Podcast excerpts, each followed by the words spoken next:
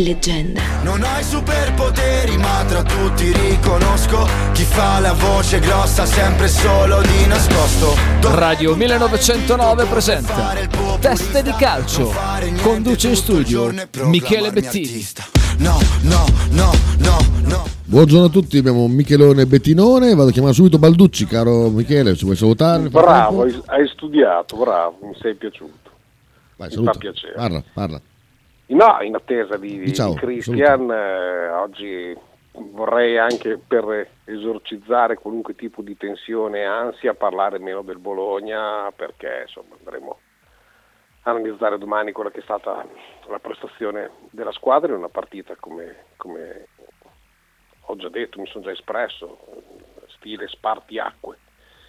Eh, forse la partita che ti potrà dire che, che, che cosa hai intenzione di fare da grande, che non è necessariamente quello che dovrai fare da grande, però diciamo che il percorso eh, potrebbe essere un percorso che, che si apre in maniera interessante, sapendo già i risultati delle altre, Eccoci. sapendo che vai a giocare contro una squadra che ti tiene a ritmi molto alti almeno per un'ora di gioco.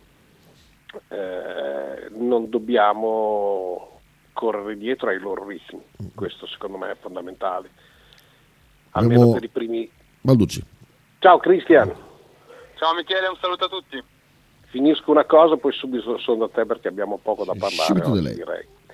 Eh, provare ad addormentare un po' la partita, quello che tatticamente farei io ovviamente, ci mancherebbe, eh, perché se tu accetti i ritmi che hanno loro sono ritmi almeno per i primi 25-30 minuti particolarmente indiavolati, ti vengono a pressare molto alto, non devi sbagliare niente, la, la circolazione di palla è fondamentale per evitare quelli che possono essere eh, le, le ripartenze in fase di non possesso da parte del Torino e dopo abbiamo tutte le carte in regola per essere competitivi là davanti con un rientro, non so in che condizioni, non so quale possa essere le scelte di Tiago Motta, se confermare la squadra che ha battuto l'Inter o inserire subito Arnautovic, ma immagino che se sta bene Arnautovic, oltre ad aver voglia e scalpita di poter essere eh, propositivo e eh, dominante protagonista, eh, quello lo, lo- lo stabilirà solo la condizione.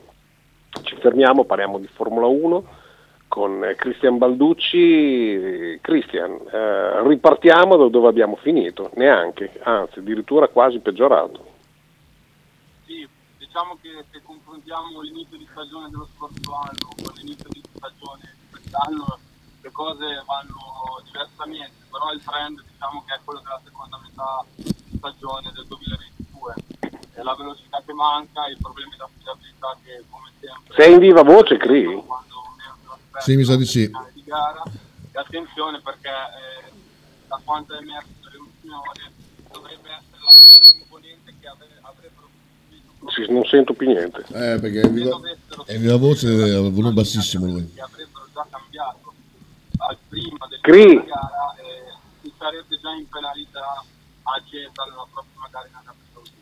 Cristian, Cri, met- sei viva mettendo- voce? met- sei in viva voce? Pronto, mi senti? Cristian, sei viva voce?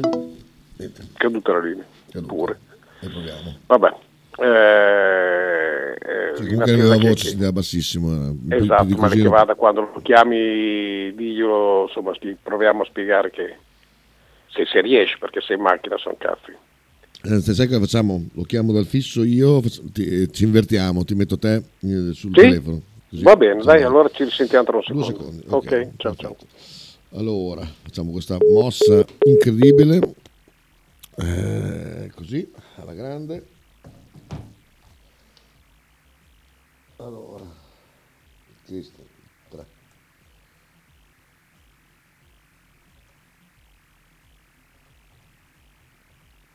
Ecco qua.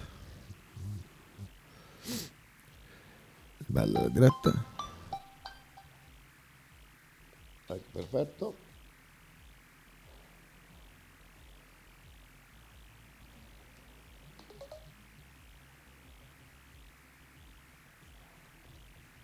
belli questi momenti qua.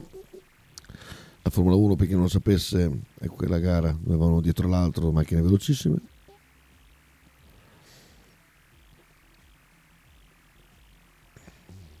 Ecco. Ecco, ti, prendo su così Cristian sì, e metto sì. nell'altro telefono Michele, quindi un secondo solo, tanto se vuoi ripetere quello che hai detto all'inizio perché non si è sentito.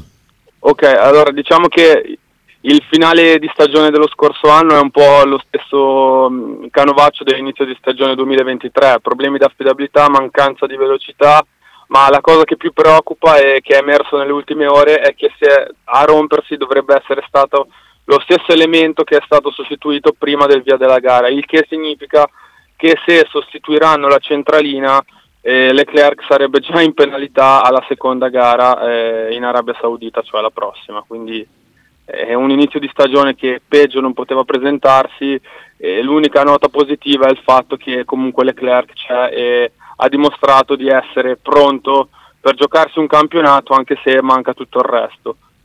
Abbiamo Michele, oh. abbiamo Michi, sei... No.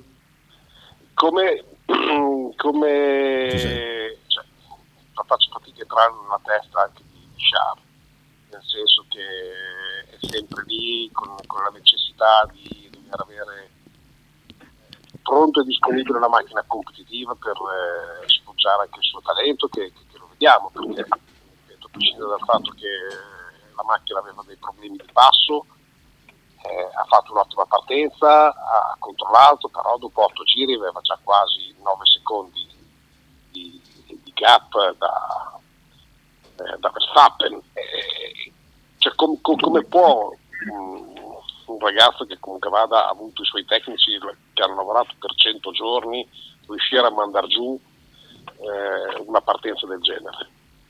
È difficile, è difficile e lo, ti dico anche il motivo il motivo è molto semplice, Leclerc non è ancora diventato campione del mondo. Eh, anche Schumacher ha avuto 5 anni bui, forse ancora più bui di quelli di Leclerc prima di arrivare al filotto di campionati, ma Schumacher aveva la tranquillità di essere già diventato due volte campione del mondo. Ed è proprio questo che manca a Leclerc, nel senso che Leclerc quando le cose vanno male, eh, purtroppo è ancora quel pilota che eh, ci mette ancora lui il carico da 90 per affossare ancora di più la squadra fra i problemi. Con questo non voglio dire che non, non sto dando nessuna responsabilità a Leclerc, il problema è proprio questo. La Ferrari si ritrova in una condizione in cui il pilota quando le cose vanno male purtroppo eh, naufraga insieme alla squadra, non a livello di prestazioni, tanto eh, a livello di temperamento. Io mi ricordo nei, a fine anni 90 quando la Ferrari non andava bene, non si riusciva a vincere il campionato, Schumacher si ruppe una gamba e fece solo metà, stagione nel 99, si perdevano i mondiali anche lì all'ultima gara forse ancora in peggiori condizioni rispetto alle ultime stagioni a Maranello, ma eh, c'era sempre lui che eh, teneva dritta un po' la baracca. Poi quando sono arrivati i tecnici, quando la situazione si è assestata, eh, poi sono arrivati i risultati ed è quello che manca a Ferrari eh, c'è una nuova gestione, eh, non si poteva pensare di lottare per il campionato con eh, un cambiamento del genere. Jean Todd è arrivato nel 95 in Ferrari e il campionato lo si è vinto nel 2000. Ora qui c'è un nuovo direttore tecnico appena insediato, eh, è vero che la struttura più o meno è la stessa anche se lui ha fatto dei piccoli cambiamenti, però Red Bull e Mercedes insegnano che si vince con la stabilità il problema di Ferrari è che la stabilità non ce l'ha avuta e non ce l'ha tuttora perché ha fatto delle scelte sbagliate, cosa che eh, nell'organico sia Mercedes che soprattutto Red Bull negli ultimi anni eh, non hanno mai fatto errori. Christian Horner è in Red Bull dal primo giorno, Toto Wolff dal secondo anno di Mercedes, insomma eh, hanno, due, hanno due strutture diverse e due percorsi diversi e caso strano per aprire un ciclo servono proprio quegli ingredienti lì che in comune hanno avuto sia Red Bull che Mercedes che soprattutto Ferrari eh, nei primi anni 2000. Ti faccio una semplicissima domanda, che poi forse è proprio semplicissima, non lo è. Eh, la Racing Point ha eh, in maniera clamorosa scoppiazzato l'anno scorso la Red Bull, eh, ah. finendo comunque facendo delle buone prestazioni. Non, eh, non, ha, non ha risolto tutti i suoi problemi, però è andato in quella direzione eh, l'Aston Martin ha fatto la stessa direzione prendendo due ingegneri aerodinamici yeah. da Red Bull. noi abbiamo sostituito solo il team principal, come che il team principal sia così debordante a livello di responsabilità e di qualità che bastasse solo quello. Esatto, ma a parte questo è, è impensabile che un aerodinamico passi da Red Bull a Ferrari senza un periodo di gardening. Diciamo che eh, Red Bull è vero che ha perso dei tecnici in favore proprio di Aston Martin, ma è altrettanto vero che eh, so, sono potuti andare lì perché era Aston Martin, e no, mm, diciamo che non potevano andare né in Mercedes né in Ferrari, quindi questa cosa per i tecnici di Maranello è un po' più complicata, ma la si può fare, la si può fare però in un lungo periodo e quindi insomma i problemi non li avresti risolti comunque con, o meglio, non li avresti risolti quest'anno con quel tipo di mentalità che ha avuto Aston Martin, che giustamente ha fatto i suoi conti e li ha fatti anche bene.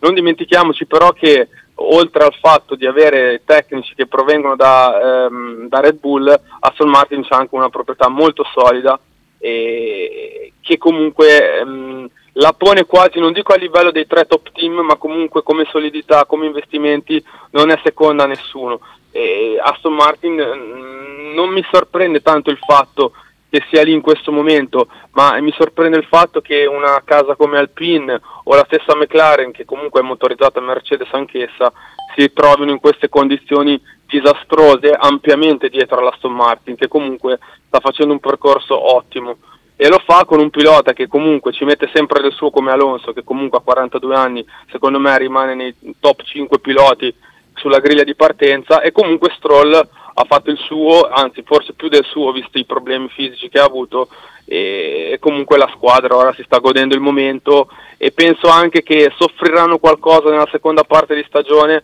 ma le prime gare saranno lì e forse anzi in altri circuiti, non in Arabia Saudita dove il motore conta di più, ho visto che a livello di trazione è pari a Red Bull e anche Mercedes si trova costretta a rincorrere un Aston Martin che, ricordiamolo, ha la stessa trasmissione Mercedes, lo stesso motore di Mercedes e comunque sta facendo meglio. Quindi insomma, segno che anche a Stoccarda non hanno lavorato eh, non hanno lavorato mm, benissimo durante l'inverno perché sono partiti proprio dal progetto dello scorso anno, un po' come Ferrari e un po' come Ferrari in questo momento stanno soffrendo.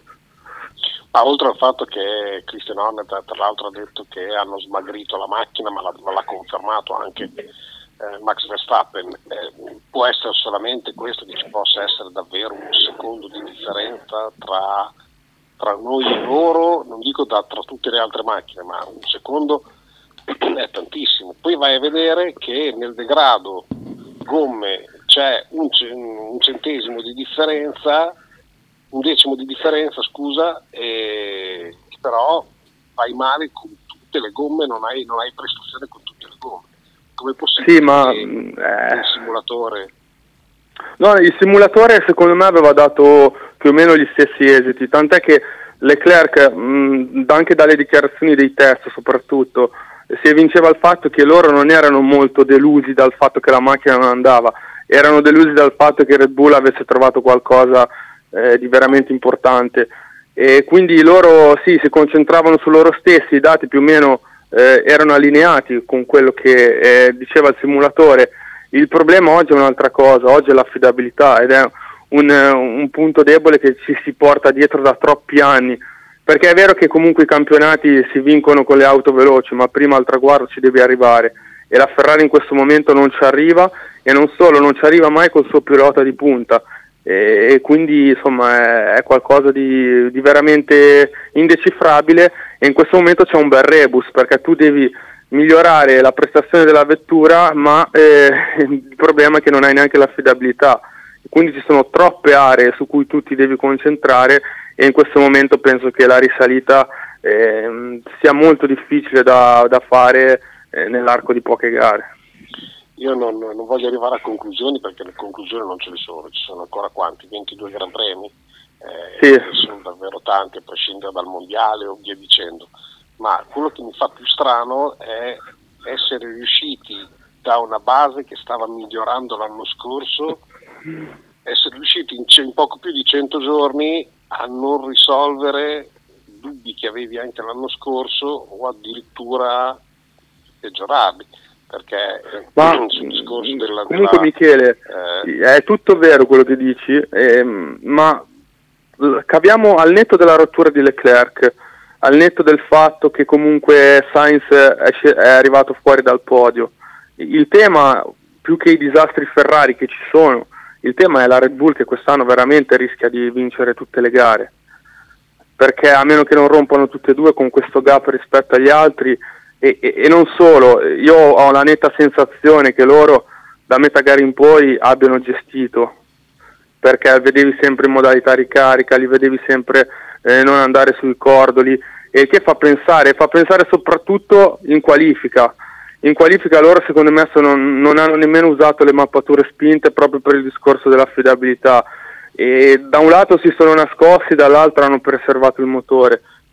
Secondo me loro quest'anno hanno già dato un indirizzo al mondiale dopo appena una gara e un test. Poi ovviamente la stagione è lunga, però ehm, lo scorso anno eravamo qui dopo due gare a, a dire tutti che la Ferrari avrebbe vinto, non dico a mani basse il campionato, ma insomma tranquillamente il campionato. Dalla quarta in poi, da Imola in poi è successo il contrario, tutto il contrario di tutto, ma non vedo nella Red Bull, ecco, per far sì che vinca un'altra scuderia, non, non mi riferisco alla Ferrari, può essere anche Mercedes, dovrebbe accadere alla Red Bull ciò che è successo alla Ferrari lo scorso anno e non penso che loro commettano tutti questi errori a catena come ha fatto Ferrari lo scorso anno proprio perché sono strutturati in un certo modo da un certo tempo.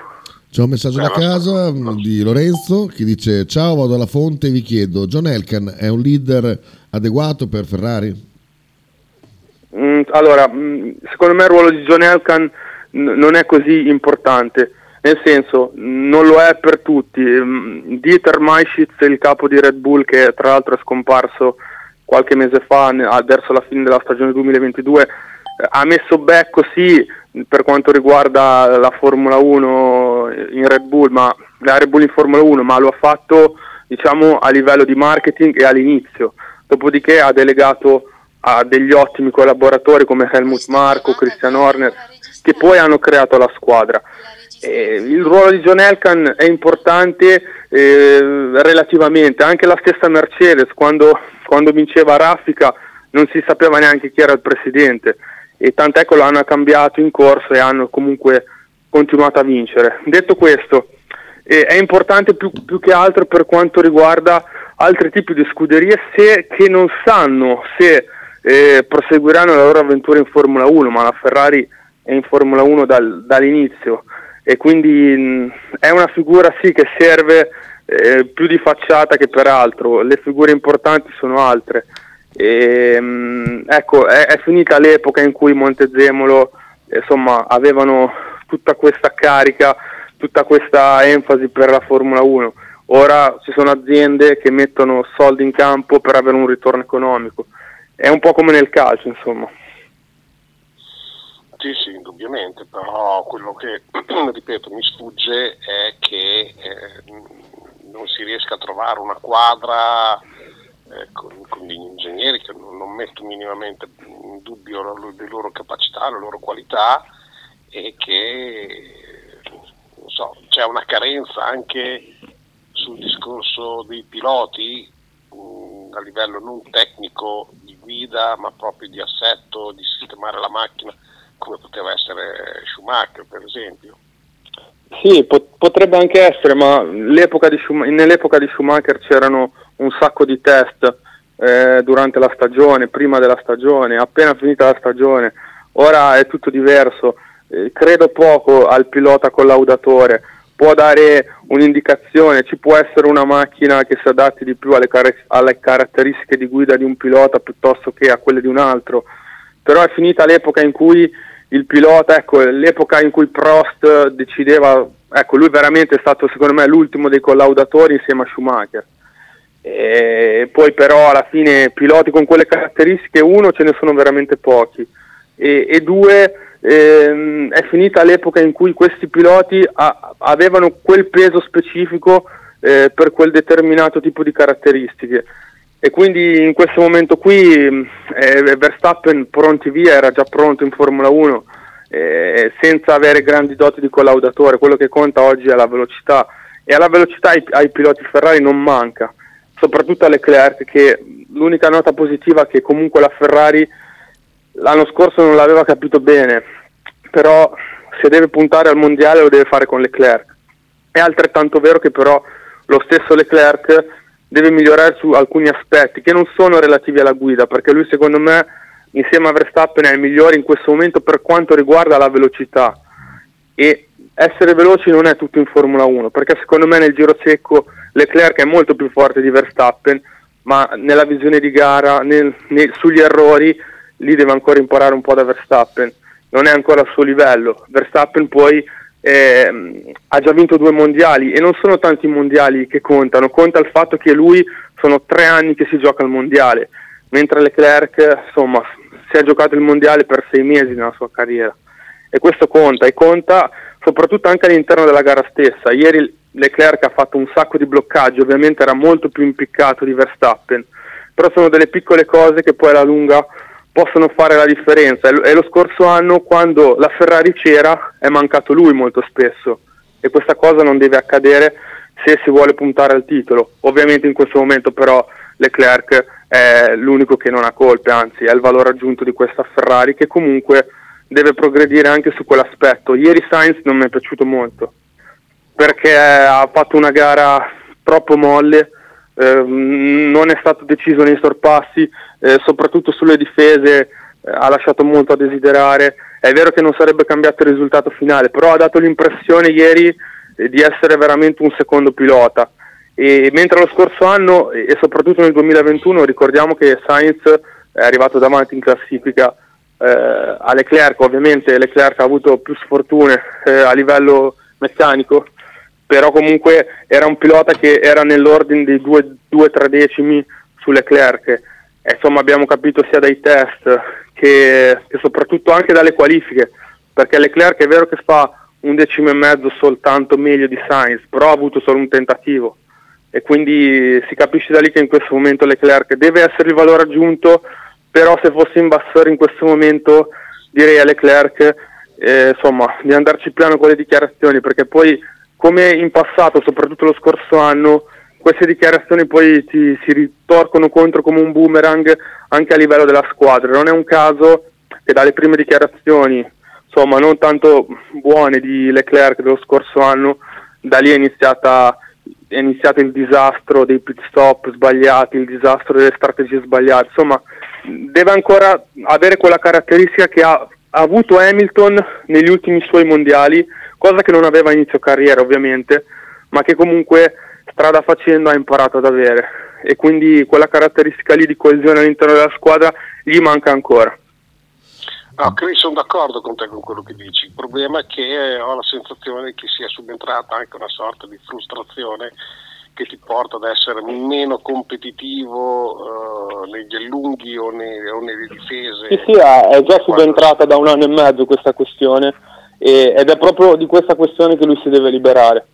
Perché quando capirà che eh, insomma non serve solo essere veloci per, vinc- per vincere un campionato, tant'è che Hamilton secondo me era molto più veloce a inizio carriera rispetto agli anni Mercedes, eppure a inizio carriera buttava via delle gare che soltanto lui sapeva come fare e poi ha vinto campionati a raffica.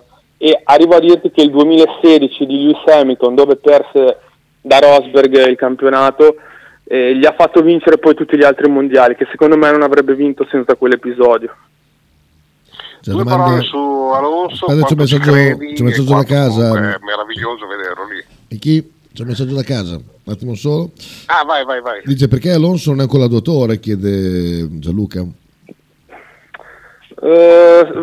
sì, ni. diciamo che Alonso a inizio carriera ha vinto il mondiale a 24-25 anni, ma non, non, l'ha vinto perché eh, ha sviluppato bene la macchina, eh, perché la macchina all'epoca i test ne faceva più fisichella o trulli eh, però ha vinto lui perché era più forte. Credo poco a questa, a questa cosa del pilota collaudatore, o meglio, ehm, se un pilota, anche perché poi il pilota collaudatore mm, non siamo in una situazione di Formula 1 mm, così stabile a livello di regolamenti come lo si era in passato, nel senso che eh, siamo passati dal 2017 a, un, a una nuova epoca, siamo eh, vetture più larghe dal 2017, poi da due anni vetture a effetto suolo, quindi anche lì ehm, sì, si può sviluppare la macchina insieme al pilota, ma poi fino a un certo punto. In questo momento in Formula 1 ci sono nei top team più di 1500 persone che lavorano, più di 700 persone che lavorano per due macchine e quindi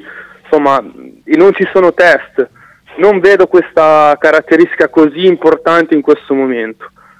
Mm, vedo più il discorso di eh, un pilota forte, veloce, che comunque riesca a reggere la pressione e che soprattutto dietro di sé abbia un muretto solido e che degli ingegneri che comunque riescano a portare degli aggiornamenti che contano.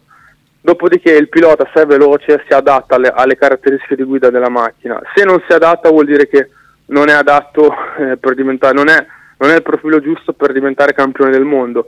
E attenzione, questa cosa qui ha sbugiardato molti, molti piloti ritenuti top. Lo stesso Ricciardo, era lui che collaudava la Red Bull, ma i mondiali li ha vinti Max Verstappen e sono convinto che se Ricciardo fosse rimasto in Red Bull avrebbe vinto comunque Verstappen, che secondo me è superiore a livello di velocità, anche se io ho una grande stima per Ricciardo e visti anche i risultati di ieri con la McLaren, della McLaren, secondo me in questo momento sta gongolando un po'. Ecco. Io ti ringrazio, ti aspetto per degli aggiornamenti e ci sentiamo a ridosso del prossimo Gran Premio con la speranza che ci possano essere delle evoluzioni e degli accorgimenti che aiutino i due ragazzi a essere più competitivi e più, più continui a livello di risultato. Nel frattempo, forza Alonso. forza Bologna stasera. Va bene, ciao Cris, grande abbraccio. Ciao Michele, alla prossima. Ciao Cris, ciao, ciao. Minchi pubblicità, Noi, poi chiaro- ti chiamiamo. Sì, caro, ci fermiamo e rientriamo con Andrea Fabri. Ale. A mi amigo de la radio 1909, Ostinato y Contrario de Federico Santander. Abrazo. Radio 1909 Spot. Pizzeria Il Buco. Da 1980 la tradizione continua. Nello storico locale bolognese potete trovare una vasta scelta di pizze, sia classiche che originali proposte dal buco. Ma non solo, insalate, crostini, sfiziosi fritti e kebab. Ma il piatto forte che ha reso famoso il buco è il suo mitico panino di pizza, che potrete scegliere fra tanti gusti. Il buco vi aspetta a Bologna in via Greco 7F nei suoi caratteristici locali a pranzo e cena, oppure con consegna a domicilio. Per prenotazioni 051 4301 28 oppure 347 969 9207. Radio 1909 ringrazia la famiglia Paladini e la fotocromo emiliana, insieme a noi dal 2019. Tradizione, semplicità e armonia è tutto quello che troverai alla Fruzeina Cineina. In un locale accogliente e allegro potrai gustare piatti della tipica cucina bolognese. Primi con pasta fresca fatta in casa, tigelle, crescentine, carne alla griglia e tanto altro. Oppure per un aperitivo fra amici. Cristian e Tania ti aspettano alla Fruzeina Cineina in via Terremare 2 barra ad Anzola Emilia. Per info e prenotazioni 051 73 67 59.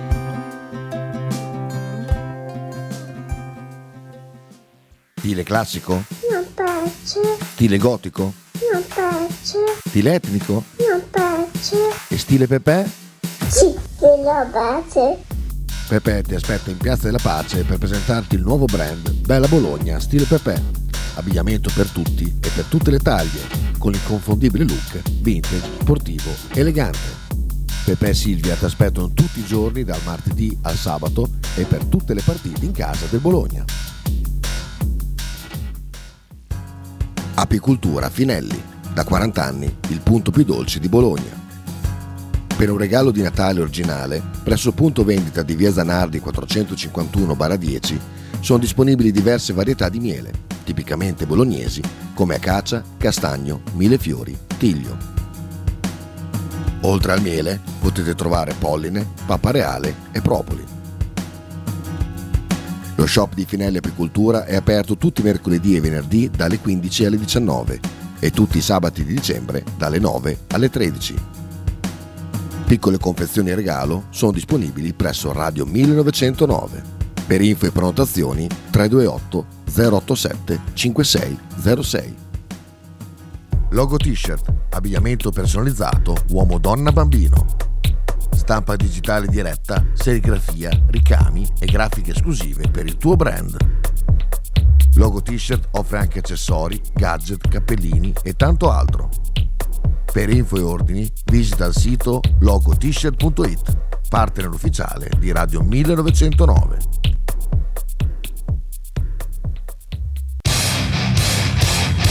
Stai ascoltando Radio 1909. In direzione ostinata e contraria.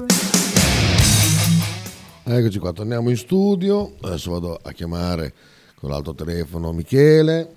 Tutta sta roba qua. Dumaron 333 8 Così abbiamo Michele da una parte, dall'altra chiamo Andrea.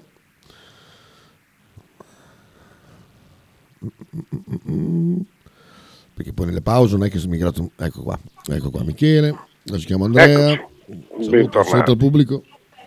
Saluto il pubblico, sì, assolutamente. No, eh, ad Andrea, che sa che gli voglio bene, glielo ribadirò, ma diciamo che oggi cioè, cerco di fargli un paio di domande le quali eh, probabilmente sobbalzerà, in, eh, in attesa ovviamente che ci sono delle domande anche sul Bologna, delle considerazioni, più che delle domande, eh, che cosa vi aspettate poi da stasera, perché poi cresce la- l'attesa, anche Sky ha fatto tanti servizi su di noi, insomma sta spostando l'attenzione e a me chi si spaventa di questo poi, poi vuole essere ambizioso eh, mi fa ridere, cioè, ho sentito, mi sono arrivati... Andrea. Andrea? Ciao Michele, ciao a tutti. Ciao Andrea, ciao. Dicevo che ci vogliamo tanto bene, ma oggi forse un pochino di, di rabbia ti faccio venire. Eh, non so da dove partire perché gli argomenti sono, sono- sono vari. Eh, partirei da, da- forse da una cosa che mi dà un, un pelino più fastidio. Ti vai, a giocare il secondo, sì, ti vai a giocare il secondo posto contro la terza, squadra ostica per eccellenza, con tutte le difficoltà fisiche, tecniche, di, di organico che hai, e il tuo proprietario è a vedere le ragazze. Eh, non lo so, guarda, eh, era una partita comunque importante quella della Virtus Segafredo femminile perché giocavano contro una delle squadre più forti del campionato di Serie A, stravinta fra l'altro dalla Virtus femminile, bisogna fare i complimenti perché stanno facendo un 2023 veramente almeno in Italia di altissimo livello. Eh, cosa dire? probabilmente Zanetti ha pensato che quella partita fosse in quel momento della stagione più importante rispetto a una Virtus Tortona che comunque eh, poteva dare anche un secondo posto a Tortona se vinceva un terzo posto alla Virtus con uno 0-2 molto pesante da ribaltare, cioè dovevi arrivare per forza davanti a Tortona per, eh, per arrivare secondo o primo eh, alla fine della, della stagione regolare. Eh, è stata una sua scelta, non so, non so sinceramente cosa, cosa pensare, sì, anch'io sinceramente mi aspettavo di vederlo al palazzo in fiera ieri sera, però così non è andata, è una sua scelta personale, A- avrà pensato che quella fosse stata una partita più importante rispetto a Virtus Tortone, è l'unica cosa che mi viene da dire. È un messaggio però che tu dai beh, abbastanza forte alla prima squadra. Mm, cioè, io capisco che tu insomma, ci si può anche separare, l'amministratore delegato a vedere le ragazze, io proprietario a vedere i ragazzi. Cioè, della serie, ripeto, quello che sposta economicamente la prima squadra non lo può spostare la femminile. Poi un domani ce Ah, lo no, auguriamo. Cioè, poi un domani ce l'auguriamo che, che possa diventare un, un movimento importante. Al momento è solamente embrionale e va, va assolutamente sottolineato l'interesse e le capacità, però non c'è visibilità, non c'è interesse. Eh, invece di pagare 60 euro che paghi eh, alla, via- alla Segafredo Arena vai dentro gratis, insomma ci sarà anche il suo perché, devi lanciarlo, tutto quello che ti pare, però il segnale che in un momento così delicato del campionato, dove ti giochi un posto importante nella griglia di playoff, tu non ci sei, mi ha lasciato molto, ma no, guarda, mi ha fatto veramente arrabbiare, più che molto, molto perplesso, mi ha fatto arrabbiare, No, mi ha certo. fatto arrabbiare come Certo, la gestione... no, Sono punti di vista, eh, assolutamente, ci può stare, magari io sì, ci ho pensato un po' anch'io prima della partita, vedendo anche dei post su Instagram, vedendo che effettivamente era a Venezia a vedere mh, la, la Virtus femminile, però sai, oh, lui quest'anno ci sta puntando tantissimo a portare per la prima volta uno scudetto nel basket a livello di, di basket appunto femminile alla città di Bologna.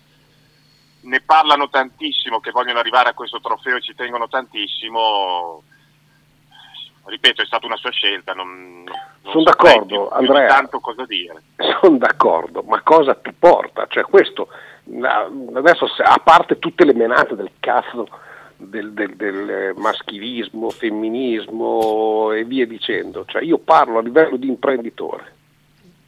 Se le ragazze de- de- de- del basket si giocassero economicamente lo stesso peso che si, si giocano i maschi, fosse il contrario, ti direi la stessa identica cosa, ma vai a vedere i maschi e non vai a vedere le ragazze. Cioè non è un discorso perché ci sarà il coglione che tira fuori eh, le ragazze hanno lo stesso diritto. Certo, assolutamente. C'è un messaggio di Stefanelli dice le ragazze hanno lo stesso diritto. No, scherzo. Cos'è che? C'è un messaggio di Stefanelli che dice le ragazze hanno lo stesso diritto. di- È una battuta, Ecco, sì, non è vero? esatto, sì, sì, no, è una battuta, sì. non è vero. Cioè, però io fa- faccio fatica a comprendere come, eh, come tu concentri tutte le tue dichiarazioni, i tuoi obiettivi, eh, come, come- certo, ma chi, chi non lo vorrebbe?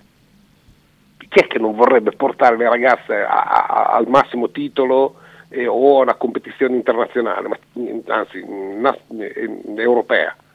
Ma n- nessuno questo lo mette in dubbio.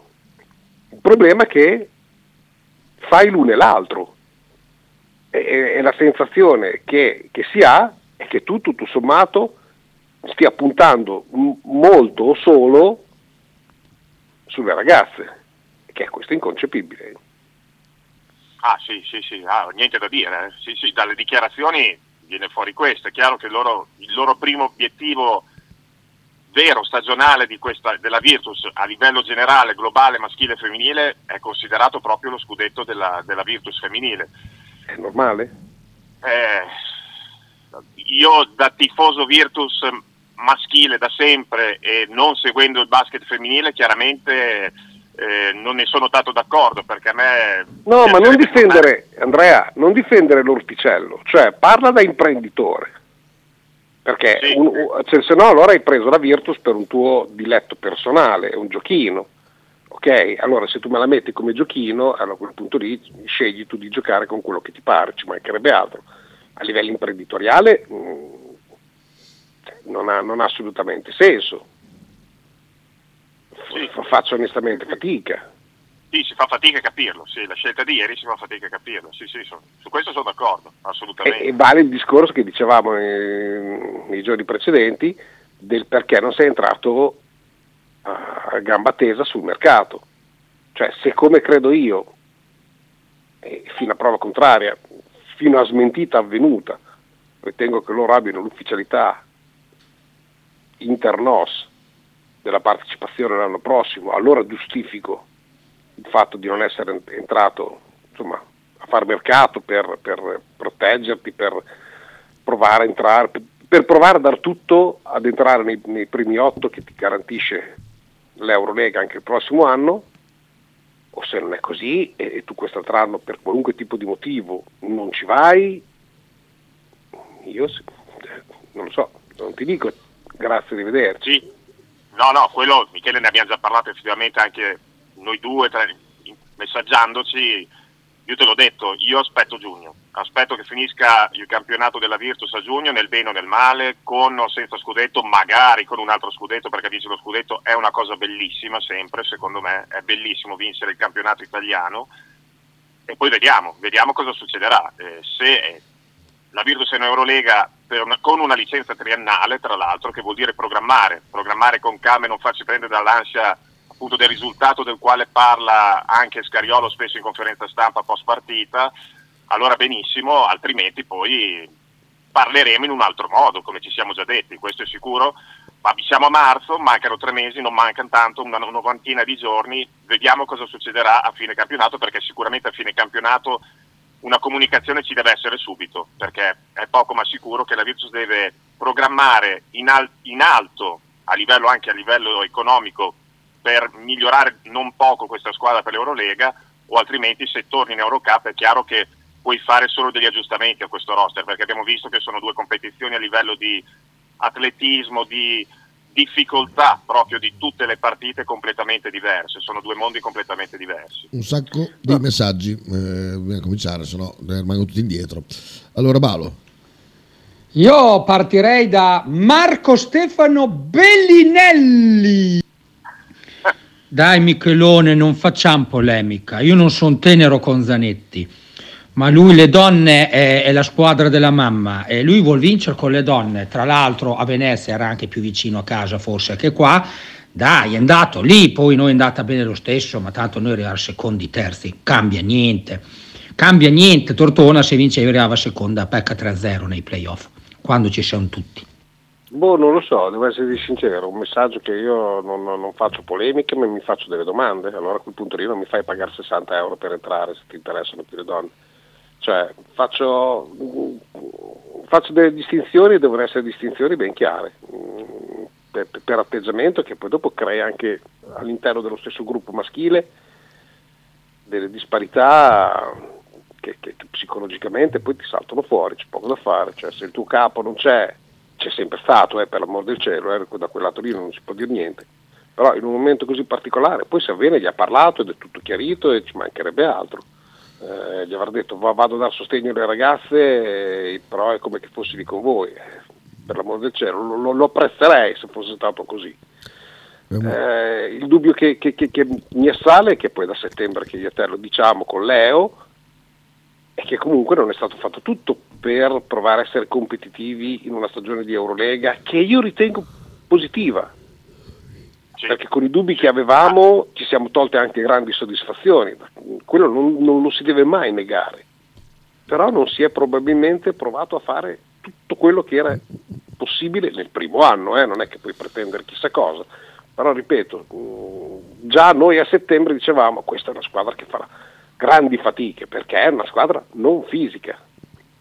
Stefanelli. Se ci fai caso, Michele, anche nella partita di ieri contro Tortona nell'ultimo quarto, e forse anche di più degli ultimi dieci minuti, Jaite, che è il centro titolare, per l'ennesima volta Scariolo Sparito. glieli ha fatti vedere dalla panchina.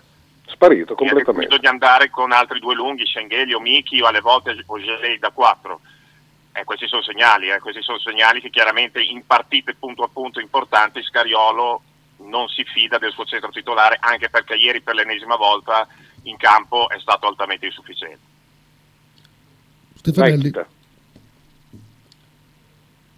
Beh, Miki, mh, per quanto riguarda Zanetti a vedere le ragazze, mh, secondo me è stato coerente con quello che ha sempre dichiarato fin dall'inizio dell'anno, cioè che mh, l'ordine di importanza degli obiettivi erano le- le- le- la femminile, poi dopo entrare nelle lotte in Eurolega e eh, terzo obiettivo quello del, del campionato. Quindi ci sta che tra- tra la partita dei- degli uomini e quelle delle donne, lui ieri si è andato a vedere le donne contro Venezia, che comunque sono Venezia e Venezia nel femminile. Secondo me ci sta, è coerente. E nell'essere coerente ha ribadito in maniera indiretta l'ordine degli obiettivi. non capisco dove possa portare eh, il campionato, cioè, o c'ha una scommessa in corso con un suo pari collega, L'altro eh, Magneto. allora, allora a quel punto lì di- diventa un discorso di orgoglio, se no onestamente non, non- cioè, non so dove, dove possa portare questo accanimento che ha nei confronti, per l'amor di Dio, di, di- di ragazze che si meritano il meglio in assoluto perché sono professioniste straordinarie, soprattutto atlete che, a, a proposito, c'è un messaggio di Henrik che, che è esaustivo. Dice: Nonostante non ci sia visibilità e quant'altro, si sa benissimo quale sia la priorità di Zanetti fra maschile e femminile. A me hanno detto che quando si parla di mercato femminile gli devono mettere un freno perché se fosse per lui, puntini puntini. Beh, grazie al cazzo ci sono dei costi completamente diversi. Eh sì, eh sì. voglio dire, mm, io, dare, d- dare un freno a quanto? 50, 60, 100 mila euro? Adesso non so quanto possono arrivare a costare uno stipendio di, di- di una ragazza, mi auguro tantissimo per loro, Eh, però quanto, quanto prenderanno? Quello che prenderanno in A2? Meno? Non lo so, non, non ne ho la più pallida idea, è diverso che lasciarci un buono da 3 milioni. Eh certo. Magari era a casa sua a Treviso, si è allungato a Venezia, dice Pier. Poi il eh, Dallo, vediamo se è un messaggio intelligente, ma dubito. Trevi- sì, infatti, Treviso-Venezia un attimo, aveva i nipoti a pranzo, non ne farei un dramma, ha senso se vuoi aumentare le vendite del caffè al cliente donna, pensaci. Boh, questo mi sa... Ma, Eh, l'avevo detto, eh, l'avevo detto, l'avevo detto, l'avevo detto io. Cioè, e poi comunque, oh, ragazzi, se uno, fa, se uno fa una domanda e solleva un quesito, non è che per forza deve fare un dramma. Cioè, vogliamo provare a cambiare un po' di mentalità. Qua si sta chiacchierando. Cioè, se uno, se uno eh, espone un problema non è per forza un dramma. Date delle risposte sensate invece che fare dei messaggi di merda. Ecco. E che avete questa possibilità. Caro. Dall'Oli, caro. No, ma mica solo lui, in Eh, generale. C'è stato bravissimo, è stato bravissimo Stefanelli. eh, cioè, Oh, eh, tanto, esatto. Allora, Lorenzo invece ha un messaggio più corposo. Dice, cioè, da ieri sera che mi frulla nella testa questa domanda. Ma qualcuno prima o poi ci spiegherà per benino l'epopea Belinelli, passato da bollito a zero minuti in Eurolega a giocare decisivo in Europa e in Italia? È davvero tutto riconducibile esclusivamente alla forma fisica? Sicuramente rispetto a fino al 20 di dicembre, quindi fino a due mesi e mezzo fa, Bellinelli non aveva la forma fisica e atletica che adesso. Adesso lo vedi come gioca anche lontano dalla palla, come gioca per eh, liberarsi, per arrivare al tiro. È quella frazione di secondo più veloce magari rispetto alla partita pre-Fenerbace, quando ha cominciato a rifare veramente Marco Bellinelli a fine dell'anno scorso. Questo è sicuro.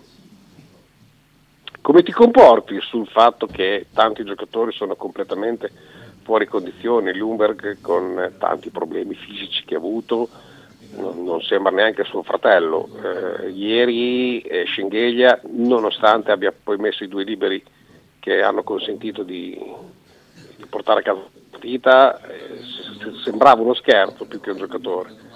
Eh, non si è Sento qualcuno che ripetuto parla, Michele, non, sen- non, non, non È ti Dallo, sento. è Dallo che è venuto qua in studio. Ah, ok. Ah. Ehm, No, dici le condizioni di certi giocatori, è quello che intendevi. Sì, so- so- cioè, so- sono condizioni approssimative e sento sempre la solita storia. Sono stanchi perché giocano, ma questa è l'Eurolega, questo è essere professionisti. Cioè, io vorrei non sentirla mai più. Sta, sta, sta, sta sto- cioè, voglio dire, esistono le, le rose lunghe per poterle ru- ruotare. Se, se poi Scariolo punta sempre solo ed esclusivamente su un certo numero di giocatori e basta, forse due domande me le farei per chi ha- su, su chi ha costruito la rosa e su chi eh, tutto sommato la sta usufruendo, perché spa- far sparire continuamente i giocatori come un mago eh, in una situazione del genere, beh, Megno non può giocare? Ma guarda, Non credo che ieri Magnon eh, non abbia interpretato proprio bene la partita. eh. Ieri proprio secondo me l'ha, l'ha giocata male, soprattutto anche a livello difensivo. Criston è un ottimo giocatore, il playmaker di, mh, di, di Tortona, però in Coppa Italia poche settimane fa che c'erano sia Paiola che Unachet al 100%, Criston non, non è riuscito a fare quello che ha fatto ieri che è stato insieme a Bellinelli l'MVP della partita. Credo che la scelta di Magnon che ha giocato poco sia stata proprio tecnica perché non è riuscito a essere sufficiente nel rendimento durante la partita. Se mi parli di JT, io ormai non ne parlo neanche più Michele, io lo do come perso, come giocatore che non recupererà vitalmente in questa stagione. Sapevamo che avrebbe fatto fatica, ma non fino a questo punto, ad essere quasi deleterio per la squadra, perché questo, questo bisogna dire ormai dopo sei mesi di campionato. L'abbiamo aspettato, ma ormai io non mi aspetto più niente. Miki buoni segnali ieri, ecco, un altro che comunque non sta rendendo per nulla, al di là del problema al dito che ha, è Ife Lumberg, perché è la guardia titolare, non può essere un giocatore di sponda, non può essere un giocatore che non prende iniziativa. non ci può essere così differenza quando c'è in campo Bellinelli a livello di attacco che eh, muove la palla o che comunque eh, fa punti e quando c'è in campo Lumberg che è un attacco completamente bloccato non solo per colpa sua chiaramente, però lui è la guardia titolare, dovrebbe mettersi in proprio anche ogni tanto e uscire dagli schemi e prendersi dei tiri, invece gioca di sponda e questo non va per niente bene. Io aspetto ancora un po' con lui, però sinceramente Iniziano ad essere tanti, eh, però. La guardia titolare non mi puoi fare due punti in una partita così importante come quella di ieri, non sta incidendo per niente. Iniziano ad essere un bel numero i giocatori che comunque vada, stanno sì, deludendo. Sì. Eh. E anche la condizione atletica, Michele, come dicevi tu, io capisco, non parlo di stanchezza perché anch'io sono d'accordo, sono giocatori, sono giovani, lo fanno per lavoro ed è un bel lavoro da fare andare in palestra tutti i giorni, sei remunerato anche tutti i mesi a livello di stipendio, quindi la stanchezza ci può essere, ma c'è, c'è, in tutte le squadre, nella Virtus, nell'Olimpia Milano, nel Fenerbahce, nell'ultima squadra di A2, quindi questo è sicuro. Eh, parliamo di una condizione atletica che molte volte è approssimativa, quindi qui magari c'è qual- qualcos'altro da poter cominciare a prendere in considerazione in, nella, proprio nella preparazione atletica di questi giocatori da agosto ad oggi.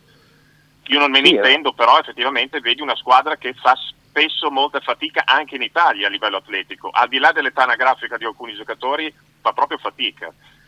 Eh, eh, bisogna fare in modo di oliarli questi giocatori perché adesso ti giochi la stagione. La, la situazione Baco che spesso e volentieri è lasciato fuori. Ah, guarda Michele, adesso sono d'accordo con te, se mi facevi questa domanda due mesi fa ti dicevo no, è giusto lasciarlo fuori perché comunque dobbiamo provare a recuperare JP. Adesso come adesso sicuramente quello che fa JP lo può fare tranquillamente da 5 in pagella e anche Ismael Baco, sono d'accordo, cioè sono d'accordo che nel turnover ogni tanto potrebbe stare fuori JP e provare comunque Baco, perché comunque sia è più convinto, eh, ha più grinta di, di JP in quello che fa, che è limitato a livello tecnico, però almeno lui eh, entra in campo con convinzione, cosa che non ti dà mai questa idea quest'anno eh, Mam JT, assolutamente. No, sai cos'è che JT mi, mi, fa impazzire? È che c'è stato anche un momento con Tortona dove ha preso 3-4 rimbalzi consecutivi, ha, dato, ha, dato, a sportellate, è andato ad a fare degli appoggi, una schiacciata, eh, poi di punto in bianco perde il pallone, gli scivola, si fa anticipare, fa il fallo con la gomitata nei denti al difensore, cioè eh, non riesce a rimanere lì più di 10 minuti, ma che 10 minuti? 5 minuti? 5. Collegato 5. col cervello. E questo è che, che, che, lo lascia, perché avrebbe, cioè, le, le voglio grobe, perché uh, così guardando la partita ho detto io quest'altro anno le voglio enormi, ma lui è enorme. Eh sì. Il problema è, è che enorme. le vorrei enormi e delinquenti, cioè... Eh sì, cioè, devi fare quel lavoro lì, tu sei grosso, hai un fisico perfetto per l'Eurolega perché JT è 211, 212, 115 kg, quindi fisicamente è un centro, proprio fisicamente parlando, da buona Eurolega, da buona Eurolega. Però Michele lo sai meglio di me in qualsiasi sport, se dalla tua testa non parte quella convinzione giusta per interpretare le partite nel migliore dei modi, puoi avere anche la tecnica di Arvidas Sabonis, giusto per dire uno che era un fenomeno come pivot a livello tecnico, ma se se non ci aggiungi gli attributi vai poco in là. Eh, quello che sta mancando a JT, almeno visto da fuori, da noi tifosi appassionati, quest'anno è questo, di un giocatore intimorito, non si capisce perché, non riesce a uscire da, questa, da questo problema mentale che si è creato lui in questa stagione, non ne riesce a uscire ed è un problema grosso per la Virtus perché, ripeto, le ultime partite la Virtus le ha giocate sempre lasciando fuori JT nell'ultimo quarto, al di là che tiri i liberi col 45%, è proprio una questione di presenza fisica in attacco e in difesa del giocatore che è quasi nulla. Messaggi. Eh, Potre dice chissà cosa ti avranno fatto di male queste ragazze, eh, chiaramente è la, è la battuta. Eh, l'amico di Milano dice ciao ragazzi, ieri sera gran sofferenza, è stata la mia prima partita eh, vista dalla curva della Virtus, è stata una bellissima esperienza. Stasera Forza Bologna, Grazie. Luca da Milano. Poi abbiamo Hendrik con due vocali. Certo Miki, è tutto comunque in proporzioni, i costi sono minori, ok, però io penso che per Zanetti non sia un problema neanche tirare fuori un milione e mezzo, due milioni per un giocatore della maschile se, se volesse. però non lo fa perché bisogna mettere dei paletti. Che ne so, anche Saputo col Bologna potrebbe prendere, potrebbe spenderli 6 milioni da dare a un giocatore in un anno, però ci saranno dei paletti da rispettare, no? Eh, c'è un bel cazzo di differenza. Secondo me eh, Scariolo ha deciso che quando tiene giù Teodosic allora fa riposare eh, Baco perché quei due insieme funzionano e invece senza Teodosic Baco poi come qualsiasi altro giocatore ma si vede che Baco ancora di più Sono d'accordo, provo a rispondere rapidamente al discorso che diceva del Bologna. C'è la differenza che la Virtus è al vertice in Italia e in buona, insomma, buona metà anche in Europa, che Bologna no. Bologna ha degli step che per arrivare ad essere al vertice, mh, sai quanti ne deve mettere di più? Penso che tu lo sappia perfettamente, eh, visto per la squadra che tifi. Cioè, eh, sono, sono due esempi che non sono mh, paragonabili. Mm, Una è vertice totale e l'altra no. Cioè, l'altra forse, forse prova a mettere fuori le alette per vedere se ci riesce a stare, forse, ma, ma i costi sono, sono esagerati per, per- per un bacino d'utenza e per una città tutto sommato come questa. Cioè, se lo può fare Tortona nel basket, se fosse nel calcio stai tranquillo che il Chievo è durato quel che è durato, un gatto in tangenziale finché hanno voluto tenere sul Chievo, poi appena detto che siamo a posto così, guarda caso è sparito. Chiudo con... eh, Ah, Aspetta pure che ci sono altri messaggi. vai. Buondì, scusatemi, Marchino Salus, ma non sono d'accordo sul fatto che GT ieri sia stato insufficiente. Daum ha fatto virgola, non va sottovalutato. Scusate, ma Zandalisi, Zandalasini non prende poco, 250.000 euro, pe- penso. Sì, sì. Sì, Sì, va fatto bene. bene a sottolinearlo. Daum è un, è un buon pivot, eh, assolutamente. non- Però io guardo anche, io guardo quello che ho in casa mia, io vedo un giocatore sempre così, eh, che, è, che non incide sulle partite. Poi, anche ieri non so cosa ha fatto, due punti, non mi ricordo cosa, cioè, ragazzi è, è tutto l'anno che è questo JT. C'è, c'è un, un periodo di appannamento ci può essere, ma è tutto l'anno che bene o male gioca così con sempre gli stessi identici errori, per cui eh, secondo me la partita di ieri è stata come tutte quelle, quasi tutte di quest'anno, insufficiente. Ma poi posso fare una chiave di lettura che secondo me potrebbe essere anche così mm, interpretabile, male che vada, da domani. Cioè noi non abbiamo mai vinto una partita distruggendo l'avversario.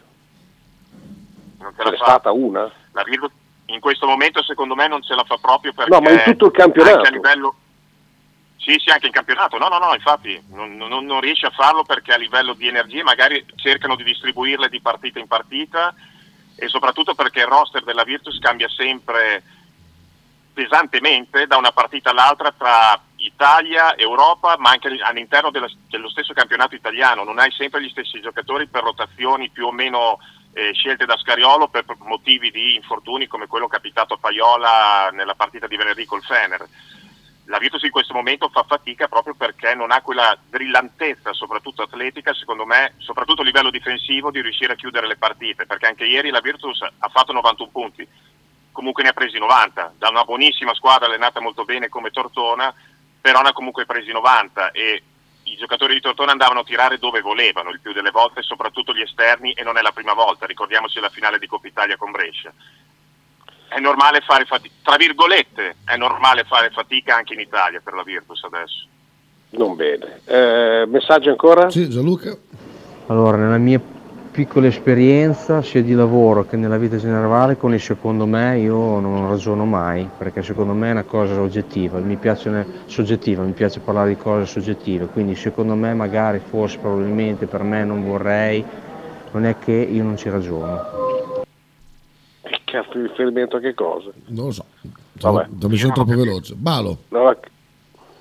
A proposito, lo dico soprattutto per i soloni giornalistici, avete capito perché non hanno preso un altro giocatore? A parte se tro- trovavano un centro, un crack che non si trova. Perché tanto non basta andare ai playoff, bisogna arrivare davanti al Monaco per avere la Eurolega certa. Quindi magari i soldini li tengono per ungere altre ruote. Poi l'ultimo messaggio, stop con i messaggi. Domani sera chi lo, conf- chi lo contiene a rimbalzi l'Essort? Eh, ecco, eh, infatti ci pensavo anch'io. Questo veramente è, è un animale da rimbalzo, è un animale da canestro dell'ultimo metro proprio. È, è probabilmente tra i lunghi d'Europa è il giocatore più atletico, quello che salta di più di tutti, di tutti i centri di buon alto livello in Eurolega. Quindi lì dovrà pensarci bene Scariolo a creare um, una gabbia attorno a questo giocatore che non è l'unico forte del, del Partizan e, e, sarà importante riuscire a limitarlo e fare bene il tagliafuori, cosa che dovrebbe essere normale, ma per la Virtus non è sempre normale riuscire a tagliare fuori nel migliore dei modi sia un esterno che un lungo, quindi vediamo domani. A proposito, domani al Palazzo ci sarà Danilovic e la Virtus ha fatto una comunicazione dove sarà celebrato degnamente questo giocatore. Benissimo così, speriamo che sia l'inizio di, eh, di, un qualche cosa che porti tutte le volte che viene un grande eh, giocatore del passato della Virtus al Palazzo ad essere ricordato nel, nella maniera giusta. Giusto farlo domani sera e speriamo che eh, l'affare Rigodò sia un qualche cosa che ci siamo dimenticati per sempre. Andrea, io ti ringrazio, se non c'è altro ti do appuntamento domani per approfondire questo, questo argomento perché mh, c'è un altro argomento che a me sta a cuore, che è la partita di stasera della Fortitudo contro Ferrara. Non va in onda, non andrà mai in onda, non andrà mai più in onda e, Esatto. e volevo sentire cosa ne pensavi del fatto che Uccel di Bosco, Petrucci, anche stavolta è riuscito a far sparire una squadra senza neanche darci Non, un'occhiatina. non credo che abbia neanche rilasciato una, una- una dichiarazione, almeno da quello che ho provato a leggere io, non- sul caso Ferrara non ho È letto una proprio gran niente. vita quella che ha lui, davvero. È una gran vita. Sì. Prendono un pacco di soldi per non avere nessun tipo di responsabilità, ma che meraviglia. Bello, eh? Che invidia. Vabbè, Eh, va bene. Ah, oh, ha fatto 13 lui. Eh, Ah, e hanno sbagliato tutti i suoi servi e tutti i suoi servi intorno a lui. Va bene Andrea, ti do appuntamento domani pomeriggio. perfetto, ci sentiamo domani. Ciao a Ciao, tutti. ciao, ciao. ciao. Ciao. Salutando, salutando Andrea Fabbri, io vi do appuntamento a domani, sempre al solito orario, per commentare la... no, mi fermo. Eh, il Bologna che gioca appunto a Torino e parlare, e introdurre anche il discorso della Virtus contro il Partizan con eh, tra l'altro 1500 della Stella Rossa presenti. Eh sì, eh sì. Sarà interessante. molto. Ciao Chita, grazie. Ciao a tutti, ciao ciao ciao. Ciao, ciao, ciao. Benissimo, tra poco con Frank che è in leggero ritardo, ma è così. Vi saluto. A stasera per il post partita, mi raccomando. Eh, ora è quando finisce la partita, insomma, tardi, alle 10 e mezza, 10 e tre quarti, non lo so. Comunque, noi saremo qua per il post partita. Eh, tra poco Frank, poi dopo Marcello Giordana e basta. Saranno forse troppo furbi e i cretini di ogni